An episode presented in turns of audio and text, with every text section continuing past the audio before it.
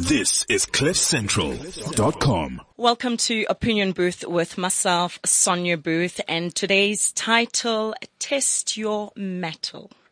I have Terry and Barbara Bell. And uh, Terry Bell is a South African journalist and labor commentator. In the mid 1960s, he and his wife Barbara were political exiles in London. They agreed it was time to get back to Africa. Now, what they decided to do is just crazy. They decided to pedal 11,000 kilometers from England to Dar es Salaam in a five meter glass fiber kayak. This led to their book, A Hat, A Kayak, and Dreams of Dar. This was brought on by a challenge given. Please share. Who gave you that challenge? Well, there was a Canadian. I happened to have an appalling hat that I'd traveled all over South Africa with. I'd gone into exile with one of those terrible olive green felt bush hats with a mock leopard skin band. And, uh, we were, Barbara and I happened to be in Morocco and a Canadian stole the hat. And another Canadian, I ranted about this to another Canadian who had, we'd been talking about canoeing and kayaking and I'd said it's possible to kayak from London to Tangier. He said it's impossible. Then we would have left it at that, but then my hat got stolen. And this other Canadian said, Kent Warmington, he said, I'll follow this person and I will get your hat back for you. And that's where it might have ended. We went back to London. Barbara went back to teaching. I went back to university and uh, we forgot about it. And then months later, in those millions of people in London, I bumped into Kent at an underground station. And he said, did you get your hat back? And I said, what are you talking about? And it turned out that he had followed this person all the way through Europe to Afghanistan to south of Kabul, where he finally got my hat back for, from someone else for six American dollars. He then posted it in a UN rice bag to London to the wrong address he got mixed up between the apartment number and the street number that Barbara had given him. And so we didn't think much more of that, and off he went to Canada. And about three weeks after he'd left, a parcel arrived from Vancouver. And it was our hat. Because what he'd done was he'd put um, the return address as the Canadian High Commission. So when they looked him up and said, oh, he's gone back to Vancouver, they sent the parcel, which was just this rice bag with a hat in it, to Vancouver. He then sent the hat back to London. And I said to Barbara, this is it. We just have to. The guy challenged me that I couldn't canoe from London to Dar es Salaam. The least I could do, given that this hat has traveled like this, is let's buy a kayak. Barbara wasn't too keen. She wasn't keen all the way through, but I insisted that we buy a kayak and we paddle from London to Tangier. But then I looked at the map and familiarity breeds contempt. I said, oh, why not? We want to go to Dar es Salaam anyhow. Let's make it 11,000 kilometers to Dar es Salaam. And that's how it all started. Completely insane. Insane indeed. I'm glad you said that because I didn't want to offend you in any way by saying insane, no, but I no. used the word crazy earlier on because it does sound rather, you know, not only far fetched, but I mean, I, I admire your chutzpah. So y- yesterday at the dinner table, my father-in-law, Paul, asks who my guest is for tomorrow. This is the conversation we had yesterday. I respond by telling him who my guests are and what we're going to be talking about. And I tell them about your book. And he says to me, you know, he lives in Muizenberg. And I said, hmm. And I said, how do you know? He says, um, Jack Callanan introduced me to him. He loves his Chenin Blanc. That was my father-in-law, Paul Booth. Yes. You're yeah. Okay. Yes. Chenin Blanc is yes, my my my white tipple. Yes. Uh, so I decided to bring you a bottle of my favorite Chenin Blanc in celebration of your golden anniversary. So I hope you enjoy it. Oh, Here you go. Wonderful. Thank you very much, Sonia. it's great. Thank you, Sonia. It, it's it's it's only a pleasure, and I mean I'm I'm just so grateful to have uh, you know the uh, uh, the father-in-law that I have, um, Mr. Paul Booth, who's um, uh, very you know well connected, and I mean he knows he knows very important people because I mean you're very important people. I mean I googled the little bit that I could about you just to prepare for the show, but a day was not enough to thoroughly, you know, um, research or Google enough for me to say I know you because I can't claim, I can't claim that.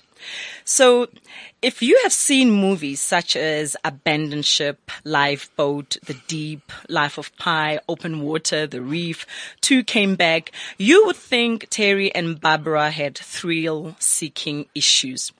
What did your family say when you broke the news of your upcoming challenge and venture? Well, in the first Wow. place, I hadn't met, Barbara's parents hadn't met me then. Go on. Yes, I had gone into exile and I had known Terry in South Africa. We re-met in London and we got together and we got married. My parents had never met Terry, uh, ordinary white South Africans at the, at the time. Um, and I broke the news that I was, I'd married Terry. Took them a long time to connect who Terry was, which didn't really please them an awful lot, having him, having been in 90 days detention and myself having been involved in politics. But I think they were glad that I wasn't in the country. And, uh, when I sprung this on them, said, now we're going to go in this canoe and we're hoping to head for Africa, Dar es Salaam. They were horrified. They didn't know where, how we were going to do it. So I felt a bit bad and I told them that I would send them a postcard from everywhere we were as regularly as I could, which I did. And my father, who was a very organized man, collected them all together and he put them in an album, but he stuck them in the album. And many years later, after he died and we were living in New Zealand, my mother visited us and brought us the album, which we carted around wherever we went until Well, we looked at the No. pictures. We never thought of taking them out. But also, Barbara, remember during the break we took, we went and we bought one of the first ever reel-to-reel portable tape recorders. And we had these tapes which your father had also kept in little Viceroy cigarette packets. And we didn't buy, because they were, I did them on one and seven eighths IPS as it used to be in those days. We couldn't find a recorder to play them on, so we forgot about them. We carted them round the world until finally we tried to, in London and we went to a place in Soho and got them transcribed. And after nearly a half a century, all but one of them was transcribable onto CDs. But then I didn't listen to them. And it was only last year when we finally took those um, postcards out of the album and suddenly realized because we didn't, I didn't want to write the story because I said you can't rely on memory. Yes. And suddenly here we had Barbara having written in this minute handwriting. You even wrote what we ate, didn't you? Um, I did. Everything. it was a diary. It was like a really diary, a was our fantastic diary. and we had the recordings as well. Uh, so we thought, why not? We can actually do it. So we then got a Fluviacarte, the um, map of the French waterways, because that was the main part of the journey, the rivers and canals of France. I mean, we didn't even know what a lock was until we got there. My God, we found out. I mean, you paddled 11,000 kilometers. No. And No, Barbara mutinied. Barbara mutinied outside of Barcelona. Um, she finally said, "This is enough." Well, you might as well tell why. I, I, lo- I lost the, the compass overboard, but I didn't think it mattered, so I didn't tell her because I didn't think we'd have any need for the compass. We'd be close to the shore. And it just so happened that the one time we went right out to sea to cut across a place called the Bay of Rosas, the sea came up and fog came in. And I didn't have a compass. And then Barbara said, well, we can't see. It's a complete whiteout. Get the compass out. And I said, I'm sorry, but anyhow, that's when she found out that I'd lost the compass. And I think that's when you lost faith in me. Well, that's, I had lost faith in Terry as a sailor. I have traveled a lot with Terry, hitchhiking, living in various vehicles in different parts of the world. But, uh, and he's great. But he's a, he always makes a plan. So he'll always fix things quite Heath Robinsonianly. But I don't think you can go to sea with those skills. I think you really do need to know how to sail absolutely. which he didn't. And when I realized that he'd lost the uh, compass, and right at the beginning of the trip, when we were still in England, and we weren't quite sure where we were, I asked him, well, where are we? So he pulled out a map, and it was a road map. oh dear. And I said, Terry, how can we go to sea and rivers and, and or canals with a road map. He said, but it does show the coast. Perhaps that's when I should have mutinied. So when I decided that um, he was not a sailor, I thought, Mm-mm. I'd rather travel on land, thank you. My So idea was simple. I, throw just said, what we'll do is we'll take it very easy. We'll stop where we want to, even if it takes us longer than two years. We'll learn as we go. Our biggest problem was, and this is where I learned more, I think, in that period than I've ever learned in my life. I learned how ignorant I was. I also learned how little I knew about all sorts of things. But I learned also about making the wrong assessments because I thought no one would pay any attention to us, which is true normally. So I put out a little press release, hoping that, um, well, perhaps when we get somewhere down Gibraltar or somewhere, some yachting magazine or some would buy some of my features. But the very weekend I put that out, a man called Francis Chichester arrived in Portsmouth, having become the first person to sail single-handed around the world. And the English went mad. Anything to do with the sea, with adventure at the sea, became big news. And so, we ended up with television people and I was at university during the day and working as a sub-editor at night, so I was never there and Barbara was left to deal with yachting correspondence from the Guardian newspaper and things like that. And we hadn't had time, well, I hadn't had time to actually fit out the canoe or even to practice too much. I just said we'll learn as we go. And that was a terrible mistake because you see, Francis Chichester was, the, the English are very good about pageantry and whatnot, but he was then knighted, he became Sir Francis Chichester at Greenwich by Queen Elizabeth II with the same sword who had knighted Francis Drake, who'd sailed round the world 382 years earlier. Two Francises, you know, all that. Oh my goodness. The publicity was extraordinary. So when we were going, we were going to leave with just our friends. We had the ANC Youth League there. Actually, a man who became president and several cabinet ministers became cabinet ministers were among the Youth League. They were going to see us off and some university friends. Instead, it became a scrum with television cameras, oh, photographs. A little old woman we hadn't seen ever before. She ran up to us, tears in her eyes, said, Godspeed, and hugged us. We missed the tide because of all the stuff. We had, didn't have time to pack the kayak properly. It was a shambles. and I said, don't worry, Barbara. Once we get down the river, we'll be away from this. We couldn't because there were photographers on the bridges all the way down. And then I realized, once we got further down, that the Thames estuary is very wide. It's more than 10 kilometers wide. I also hadn't bothered to check it was a spring tide. So, yes, it started in a disastrous way and it went on that way. But I think what we should fill in is the time it was. The 60s in London. I mean, we'd left the oppressive atmosphere of South Africa and we hit London and um, there was this incredible mood, particularly amongst the youth. People believed anything was possible. We all knew apartheid would end. We'd hoped quite soon.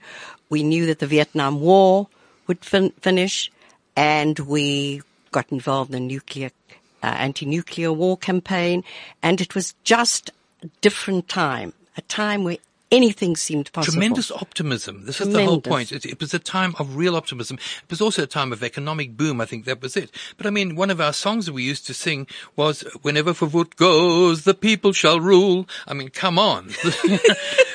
that was even before Vorster and Botha and all that sort of thing. So that was the point. We mm. genuinely thought anything was possible. And I think we were also young. Mm-hmm. And off And we went. naive, yes. And in the process of which, when we traveled through France, we also learned an awful lot about people. We also learned a lot about ourselves. Mm. We lived incredibly cheaply because we had a tent. We lived at night. Our transport cost us nothing. We m- shopped in various little markets and stalls very cheaply.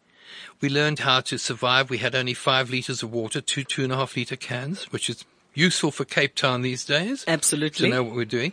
So we learned a lot. And we also learned about the places we went through. I'd done a lot of reading. I've been obsessed. With I was told once by someone at a meeting, the trouble was I read too much. It- this is possibly true. I'd read a lot, but I hadn't actually practiced. And there's a thing called practice. One should put practice as well as reading in. So off we went and we traveled through France. And I think, Bob, we learned a lot there. Quite apart from the fact that I, we learned to appreciate good wine. Hmm. I mean, just to give perspective, the distance between Reykjavik, Iceland and Johannesburg is 10,900 kilometers, give or take. So, I mean, 11, I'm, I'm still trying to wrap my head around what you did. But Well, moving let's on. go as far as we went. We only came, we came down into the Mediterranean. yes. And of course, I kept telling Barbara that don't worry about the Med. I didn't think, I, I should have remembered my Greek history about the crashes, the, the storms, etc. No, instead of that, I thought of that silly Cliff Richard song. We're all going on a summer holiday and where the sea is blue and all. I said, once we're in the Med, it'll be wonderful. Well, it wasn't. You have storms on the Mediterranean, which we discovered. You have fog on the Mediterranean. So when we got down to the Med, we crossed the French coast and down the Spanish coast, and we got near Barcelona.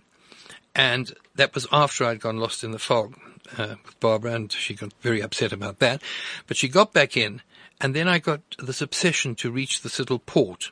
And the wind was coming up, the waves were clashing. Barbara sat in the front, she was my windscreen wiper. She used to cop all the spray. Remember what you used to say? What, what's this going to do to my complexion? And then she said, look, you must go. I said, no, we must make it. And there was a place these um, catamarans were sliding up the beach. Would have been a good place to go, but no, I had to go ahead until the sea got really rough. And then Barbara said, that's it, you go in. So I turned in, and if you're in a kayak with a hundred kilos of gear and yourselves, once you catch a wave, there's no getting out of it. You can go to the left or to the right, but you have to go. And as we came screaming down beautifully on this wave, a rock, great big rock, and there'd been a storm the night before. So I managed to steer to the right. And instead of the beach, to run up on a beach, there was a little wall of sand. So I screamed to Barbara, throw your paddle ashore, grab the painter, before the next wave comes in and, and fills the boat. She scrambled out, through the, didn't grab the painter, which is the rope in the front. She stood there and I, I still, I can still see her. I, I'm not sure whether it was water or tears and whatnot, with her fists clenched. And I said, grab the painter. And I'm holding the bag. I was out of the kayak at that stage, holding the thing up as the next wave hit. And she didn't. And she screamed an expletive at me, which uh, she made me remove from the book. It just says F off. And um, she stormed away. And that was it. And fortunately, there were some Spanish fishermen there who helped me get the kayak out.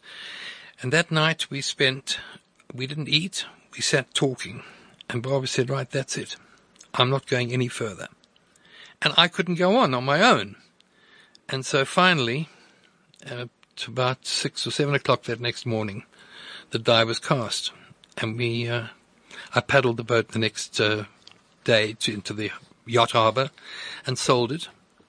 And we headed off on overland again. But Wow. We, we did get to Dar es Salaam. uh, two years. Two, 13 years. 13 years, two children, and two continents later. So we did get there. So you did accomplish the mission or the Yes. challenge rather that that was that was uh, Yes, only, only uh, directed to you. 13 years got in the way, two children and a couple of continents, yes. Wow. And a lot of mileage. I get why you named your kayak Amandla, given the fact that you were political exiles. Did you both decide on the name and what other names were you considering? No, we considered no other name because it had to be a Amandla, it had I to be power. Both, yes. And that was also the thing of the time. Yeah. I mean, we uh, never forget we marched in the, the big Aldermaston March, three of us. And actually, I can mention the other person. It was Barbara and myself. The whole three days with Pallo Jordan marched. And when we got close into London, then the rest of them came and joined us. The rest of the ANC came out of the near pub and, and joined us. And we all had made these little um, headbands which said Amandla NLF, the National Liberation Front of Vietnam. So Amandla was the big thing. We had power. We were going to have power. The world was going to have power. It was going to be a wonderful, free, and oh, anyhow, completely different time. but a time we need to think back on, and in the process of which, you know, you can you, you learn a lot about as you travel, and I hope people do learn. One person who got, encouraged us to do this was John Platter, who right, mainly known for his wine writing, but he's a, he's a travel writer and Yes. war correspondent, and his wife Erica, who writes cookbooks. And he said to me, "I don't know why you don't write this thing." And I, he said, "Because three things people like: travel, nostalgia, and cookery." He said, "Here you've got travel. It doesn't matter the fact that you know it took place in 1967, 68." He said, "It's full of nostalgia about a different time." And how the hell do you cook when you're traveling in a kayak?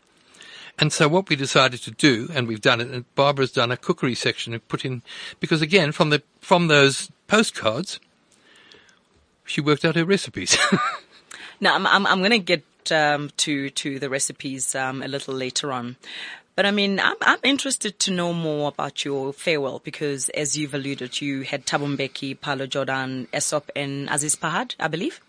well, among others, yeah. Kami- amongst other, other members Yeah. who were also in exile with you. I mean, when they were there bidding you farewell, did, did they actually say to you, I mean, you are mad. Can we change your mind? Or was there anybody, whether family or close friends, who could change your mind or make you think otherwise about um, this uh, voy- voyage or, or venture? No, I don't think anyone did. I mean, they just thought that was, you know, they say, oh, that's crazy. Why do you want to go back? Stay on in London because we, we had these wonderful scholarships and whatnot. And I'd been offered another one to do a master's at another university. But at that stage, I couldn't tell you. I'd been unfortunately, unceremoniously moved out of that, deported from Zambia because they discovered I was there illegally because I came in on a rather fraudulent document and it took about four and a half months to find out. But then they couldn't let me stay, but Kaunda also couldn't make it sound bad and I was then asked, the, the South African police asked for me to be extradited, so that was good. He then asked for um, me to be given political asylum and I got given political asylum by the British Labour government that had just come in. So I, the last thing I wanted to do was go to London. So I think I also resented that. Barbara was quite happy being there. But I also think uh, towards the end, just before we left, I think the comrades enjoyed the parties we had because we had numerous farewell parties. It wasn't just the final send off. We had a lot of parties. And the final send off was actually quite amazing because we came through this street in London where we lived and made our way to the river. And um, they took our paddles, so there was a lot of dancing and chanting, and um, I it mean, was really very- a very joyous occasion. But that very sort of uh, frightfully patronizing, almost racist English way that one of those papers said. And there they strolled down, uh, singing their native songs and doing native dances. we didn't toy toy in those days, no. Anyhow. But it, it was, you know, but it, what I'm trying to get is it really was a different time. And I think no one, they, they thought I was, we were crazy to do it, but so what? It was a crazy thing to do, but people did crazy things. Absolutely. So I mean, I've been to Zanzibar. The people are hospitable. And let's not forget their alluring uh, beauty. Moreover, it is scenic and breathtaking, and the architecture, as far as I'm concerned, is splendid. Stone Town. Why did you choose Tanzania as your final destination? That was the headquarters of the ANC at that stage. Okay. It's before they moved to Lusaka. Okay. I presume, I mean, you, you mentioned diary ent- entries daily and postcards uh, sent to family. I believe those helped um, in documenting your itinerary in preparation for your book. So once you started uh, writing your manuscript, was it easy to piece it, piece it all together? Uh, take me through the process. Well, Barbara went. To, we took out the postcards, and we suddenly realized because I said I wasn't. I was not prepared to write a book on memory, and what had happened was everything we had was stolen at one stage, except the clothes we stood up in, and some money in our pockets and our passport. That was it. So everything having gone, including short stories that I'd written, which I've, I've never written another short story since, for example. But um, I think we, we felt, well, we're not going to write this thing. Two years in Zambia, then we got moved out, we got kicked out of Zambia again. That's another story. Then Botswana, and then New Zealand, and then the children. No, we're not going to do it on memory. But only when we took out these, when John Platter and Erica Platter said, why don't you look at these things? And Barbara said, let's look at the postcards. We realized we then had a chronological diary of the, of the events. We then got the, the tapes, the CDs, played them, and realized we had even more. We then got the Fluviacarte one, the, the um, map, the chart of all the waterways of France, and we could actually work out exactly where we were, what time, etc. We realized how fallible memory is because we had got things the wrong way round in terms of our memories. Once we'd got that, we thought, let's go. And I wasn't too keen. I thought this was a bit of an indulgence. I don't know if you know my book last year, for example, Fordsburg Fighter, was about an MK person who was very badly treated, etc. And my other stuff's all political, economics, etc. Yes. I thought this is a bit of an indulgence, and Barbara said, "Come on, let's do it." And in the process of doing it, um, I think it was quite cathartic. I think it, it really was, was. It was therapeutic because, and we also began to, again, I think, gain more confidence about what could happen in the future. That it's all doom and gloom now, corruption, etc., incompetence, the whole works. But underlying that all is still that hope. And as long as that's there, and then you think back to that time when there was a different atmosphere, a different environment right around the world, despite all the horrors, despite the horrors of apartheid, about Vietnam, etc. Uh, the fact was, even then, uh, the Portuguese still had their, their colonies in Angola, Mozambique, etc. Um, all of this was going to go. The winds of change were roaring through Africa. Southeast Asia was going to go, and the new world was going to be born. So we thought. But I think that hope still exists in people's minds. And in any event, I just thought once I'd finished it, I thought, yes, I've enjoyed writing this and it's completely, it's a total digression for me. But in the process of which I think, well, perhaps it will, it's not entirely apolitical, obviously, because it comes through all where we went and why we were going to various places. I mean, when I was in France, I had to go to Saint Denis and to go up the Montmartre where the commune started in, you know, 1871 or 1871. So all that sort of thing is there. But I think it's, it's an idea that at this time, perhaps we need something a little bit lighter to remind us that there is hope beyond the horror. Absolutely. And and I think as we put it together, we kind of relived that period. And I found it very exhilarating. And suddenly realizing that uh, one of the great things about the entire trip was that we had a great feeling of freedom. You know, we were, we had no responsibilities. We didn't pay rent. We didn't pay to travel. We were in the canoe. We ate incredibly cheaply. We had a very small budget and uh, it was just very, I found it quite exhilarating. And that, liberating. That great feeling of freedom despite all the misadventures. But you also realize then how little you actually need to live on happily, comfortably. Uh, sometimes we're very uncomfortable because of some of the areas I got us into, I admit. But basically it was, it wasn't uncomfortable. It was comfortable. It was inv- invigorating. It was interesting. And you begin to realize that you don't really need all that much. And I'm glad that we, I'm glad we spent that time. And I mean, talking about comfortability, I mean, in a five meter space, you must have uh, stepped on each other's uh, toes, literally and otherwise.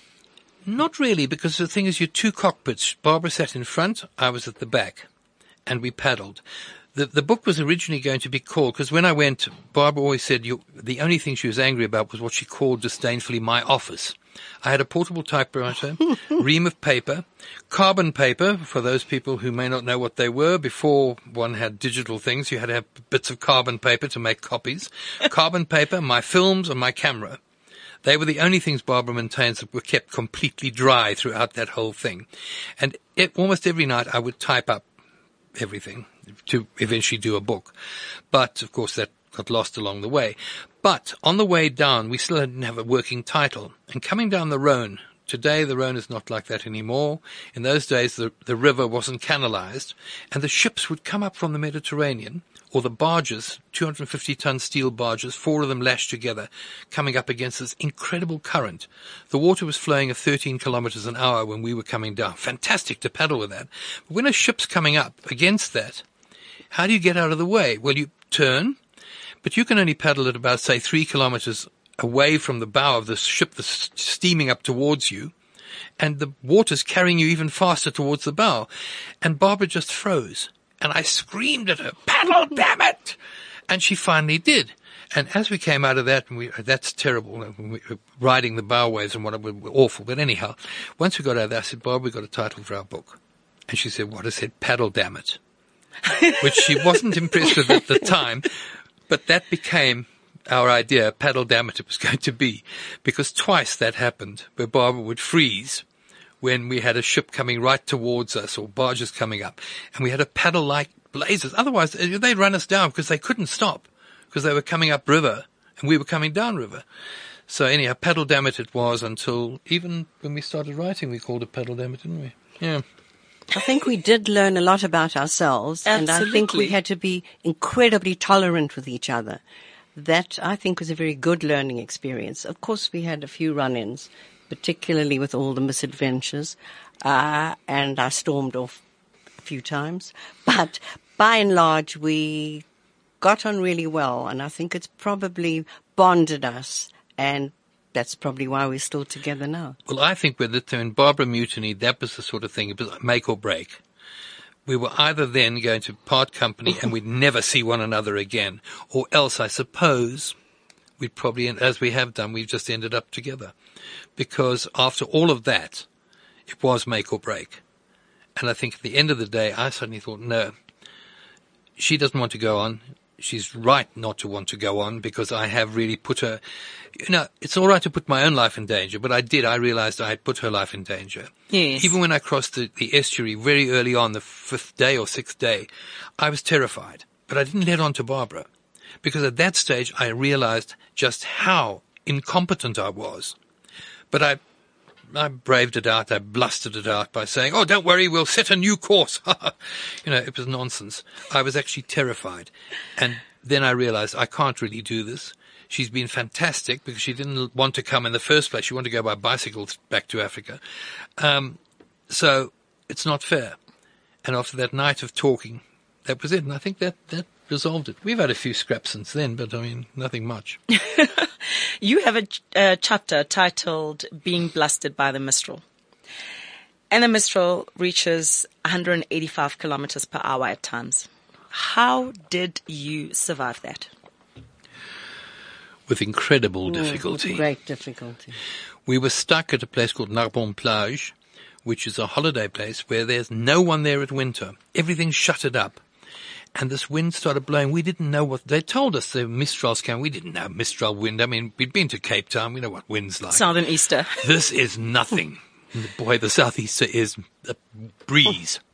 And this thing blew.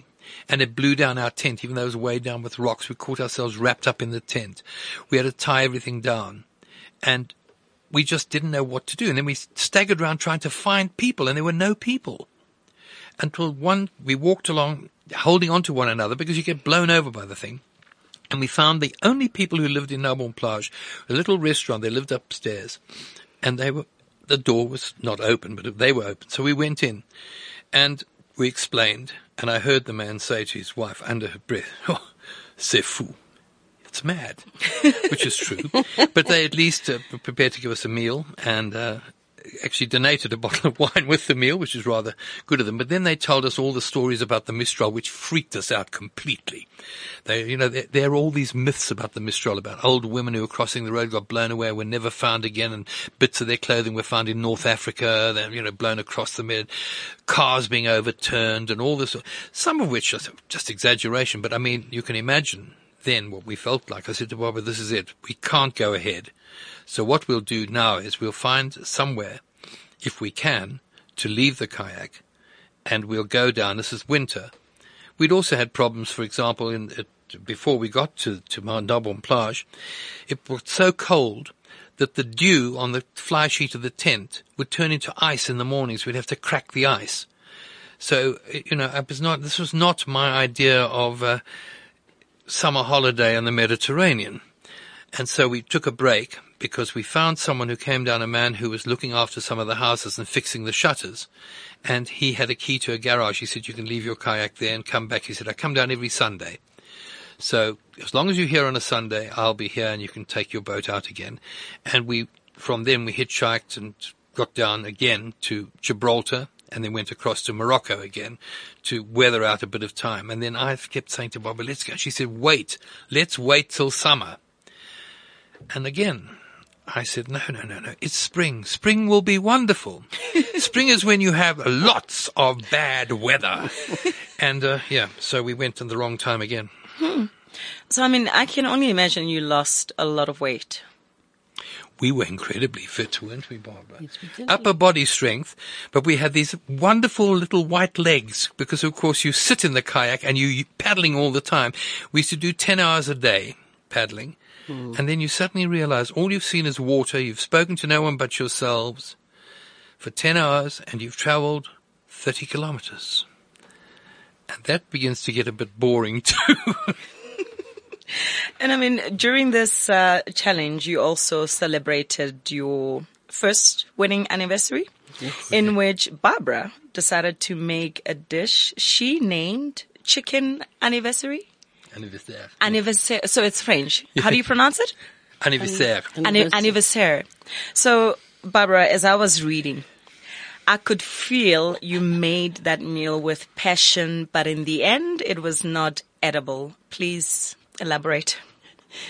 I was very excited to cook this meal and we'd stopped along the way. The day before the anniversary, we'd stopped at a village and I'd bought, gone to a market and bought lots of vegetables, etc. We'd, um, bought rice and a few other things and I'd left the chicken to buy the day of the anniversary. So the day dawned, beautiful day and a wonderful, uh, very quiet part of the river Canal. uh, part of the canal, and we. Um, I bought the chicken, and I came back, and I was very excited. I had. Uh, two, I had a billy, two billy cans, one that fitted in the other. So I used both of them. I usually only used one. So I cooked up the chicken and the sort of wonderful stew and I put wine in it and really spiced it beautifully. And then I'd add added the chicken and I made it and put it aside and gone back to the uh, canoe and taken out the rice and cooked the other billy can with the rice. And then was there. The two billy cans, the one with the chicken and the other with the rice. And Terry had gone into the village and bought a bottle of sparkling wine. And he had uh, lowered it into the canal so it would get beautifully cold.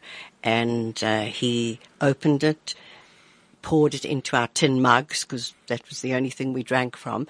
And very proudly I said, serve up, Terry. Went along, served it onto his, his plate and he sat down and I smiled and looked at him. He started to eat it and he took one spoonful and his face was, he just looked horrified. And I went, what's wrong? Well, I swallowed it though, but I, I, I felt I can't spit it out. and he said, no, don't try it. And what had happened is we had put the rice close to the paraffin in the canoe and the paraffin had leaked into the rice, obviously the night before. And I had no idea. so, So- she tried it and promptly burst into tears. I was so terribly upset. I can imagine. But Terry was very good. He said, no, no problem. Let's drink a bit of the wine. And he went into the village. and buried the meal. buried the meal, went into the village, bought some baguette and some very nice French cheese and salami and I think another bottle of wine. So it ended okay. But I was terribly upset. I mean, I love that your book includes recipes of uh, meals you made throughout uh, your journey. You refer to them as um, one pot canoe cuisine, uh, culinary kayaking. Was it easy finding ingredients um, at, at the various uh, stops, or did you just make up a meal based on what you had in storage? Well, no, actually, uh, what was great, in particularly in France, is the um, the markets in France are just fabulous. So they have incredibly fresh stuff, a lot of beautiful vegetables, and then of course you have the assortments of cheese and different kinds of salami. And I actually found it quite easy. So what I'd do is we'd go to a market and then I'd buy lots of, we ate a lot of vegetables and would bring them back at night.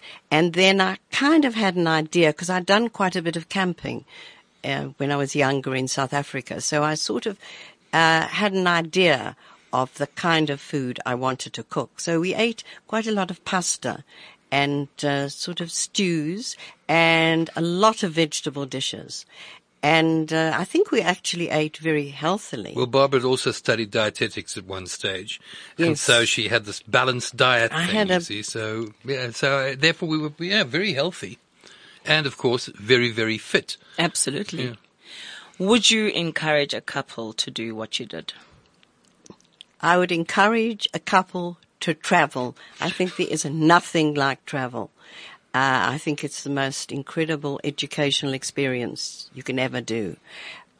But unless you had a partner who was a very experienced sailor, I wouldn't advise a couple to go to sea. but uh, travel, yes. But you see, it's also different these days. I mean, my uh, youngest brother, his daughter decided to go and travel around the world. So what did he do? He provided her with a Roma and then he checked every day where she was.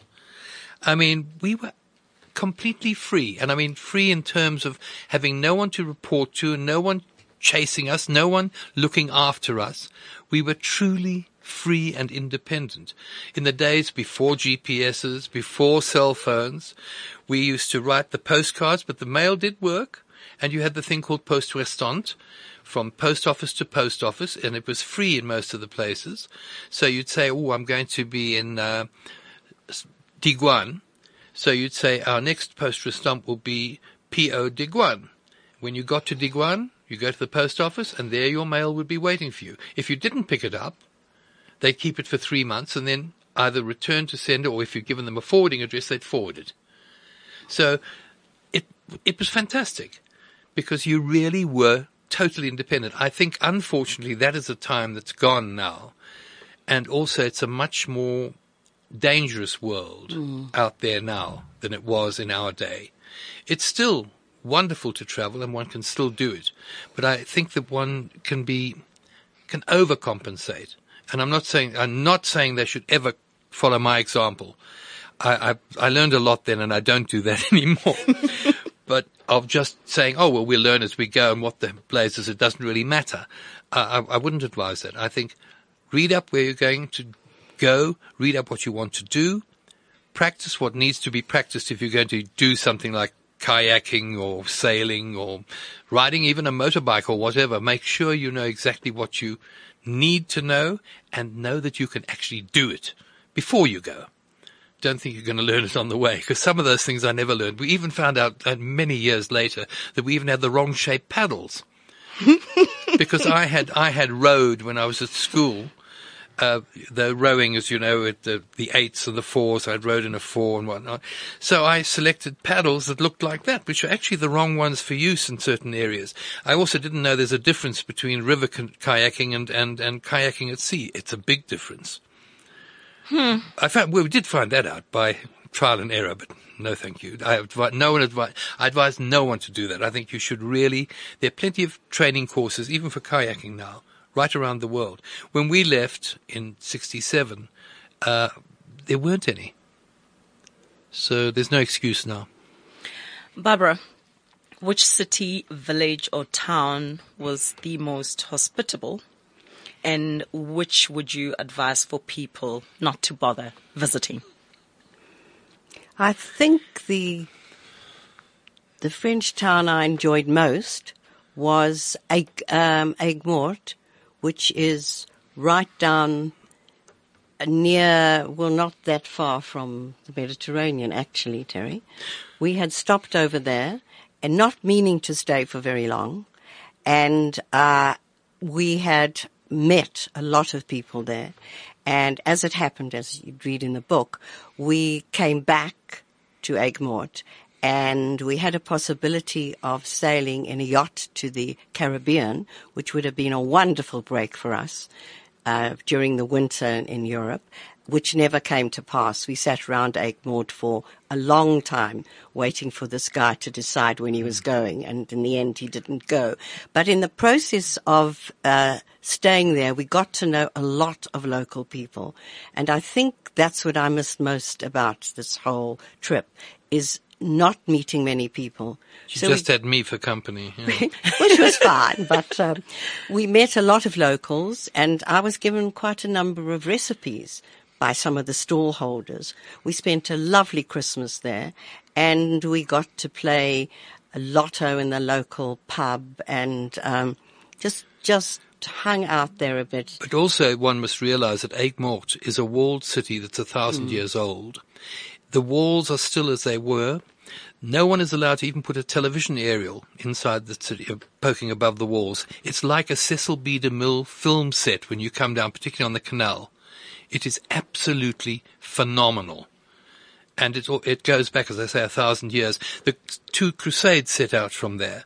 It was also the part of, after the revocation of the Edict of Nantes, the, the Protestants were held in the tower there, the Tour de Constance.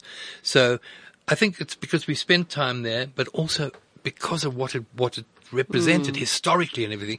I think it was our favorite, although I like Paris. And I must say that I, I uh, this is terrible to say because we didn't really give it a time. We were there. It rained and it poured and it sleeted and the wind howled and that was Dover. And all the people seemed miserable and probably it's changed completely today, but I think that, I think I'd rank Dover, wouldn't you? No, I'd rank um, Narbonne Plage myself. But Oh, that yes. was where we encountered the Mistral, so that's probably the reason. It might be a wonderful summer French holiday resort, but yes, Dover wasn't great either. But but the rest, most of France, I would advise anyone to travel there, and you can there. Um, there are boats. You can go on pleasure boats down the Rhone and through the canals, which are actually really beautiful. So no, no, nowhere else. Just Narbonne Plage. See, some of these canals are hundreds of years old, so you just chug along them because you can't destroy the banks, and you go through all the locks. We have discovered, because a young friend of ours got very inspired by hearing about our stories and went to apply to kayak through the canal and they won't allow it. And I think it's because we may have been the first and almost certainly the last, because when we went in at Calais, we got a thing called a carnet de passage, which is a, a piece of paper which allows a pleasure boat to travel freely through the, all the waterways of France. They were trying to encourage tourism. No one asked what size of boat. They just said pleasure boat, and I said yes. And they just said uh, nom de bateau, name of the boat, and I said Amandla, wrote it down, and they gave me this thing. And when we paddled, I know when we hit, remember the first lock, and the lock keeper looked at us, he, he couldn't understand this great, this tiny boat to go into this huge lock with the barges and all that sort of thing. And we did. We went all the way through on the, and I tell you, it wasn't, when you have a couple of 250 ton steel barges, they always make you go to the back because the barge will run you over. When they start their engines, when the d- uh, doors open, you know how a lock works. It Yes. fills up with water or drops the water. The, they start their engines. Of course, it pushes all the water back. And Barbara and I, I never forget the first one, hanging onto the back while this water churned around us. Terrifying. We got very good at it though. But I suspect that that's why they don't allow kayaks into the Yeah, yeah. Recently, I mean, nearly 52 years after the challenge was first issued, the two of you, with members of your family, met up with uh, Kent Warmington at the riverside site of Amandla's farewell. Take me through that moment, and I bet Kent had a lump on his throat that you accomplished his mission. Yes. Well, Kent, the point is that our children who'd heard the story all the time, they said, oh, does this Kent really exist? And we said, yes, because he suddenly surfaced via, of course, the internet. And Barbara said, maybe he's a complete nutter. I mean, we didn't know him that well. I mean, he must have been a bit crazy to I mean, travel all the way from Tangier in Morocco through Spain, France, right across Europe into Afghanistan to chase a hat maybe he's completely crazy. Well, he wasn't. But we Yeah. hadn't met him. We met him then for the first time in 51 years. And he was incredible. Fantastic guy. And we had wonderful time. We, we had pictures taken, obviously, at the, um, at the slipway, which is now gone a bit to rack and ruin. And then we went down to the pub, the old, uh, 17th century Dove, uh, pub, where the only bit of practice we actually did do, we used to, when we had a bit of a break before we set off on this voyage, we used to get into the kayak and we'd paddle down and say, oh, Bobby, let's just pull in at the Dove. And we pull in at the Dove pub and we tie the kayak up. We'd have a few drinks, watch the water traffic, and then we'd kayak back about, you know, half a kilometer. so that's the only practice we did. So we went to the Dove and we had lunch with, um, with Kent. and we're still in contact with him. And he's now got inspired Yeah. because we didn't know the details of how he pursued this hat. Murphy, who stole the hat, a Canadian called Murphy, um, obviously heard that there was this lunatic Canadian because, you know, Bush Telegraph went. There was the thing called the hippie trail that ran from Marrakesh to Kabul. And then some went on then to Sri Lanka, India, etc. And Murphy must have heard from other travelers, because Kent couldn't, that there's this mad Canadian after you because you stole the hat. So finally, when Kent got to Khanzi, he heard, yes, there's this person with a hat there, and he sat at the youth hostel. Uh, not a hostel, it was like a pension thing. And uh, an American came and he said, where's Murphy? He said, oh, Murphy's left. He's gone south through Pakistan, going to Sri Lanka. And he thought, oh, well, that's it. And then he told him the story of the hat. The American said, oh, no, Murphy sold me the hat. because Murphy must have thought, he's behind me now. He's, he catch me. I don't know whether he's a big guy. Kent is a wheelie little guy. Uh, anyhow, and Kent bought the hat back from the American who'd bought it from Murphy. Why people wanted this, I don't know. South Africans will know. Those awful felt olive green bush hats with a mock leopard skin band. I mean, but anyhow, I was very fond of that hat. Where can we buy the book? I think the publishers tell me it's everywhere now in all the main bookshops. In all, most, it- all the all the exclusive think, bookshops and, in- all the independent bookshops. Love Books here in Johannesburg, the independents and in the exclusives. And, uh, book Cape lounge in Book Cape Lounge in Town. Cape Town, Yes. Colt Bay, etc. Yes. Thank you so, so much, uh, Barbara and Terry, for joining me in my opinion booth. And I repeat, I admire your chutzpah. Congratulations on your book. It's nice of you to say chutzpah, and since you use a Yiddish term, you should call me a nebbish.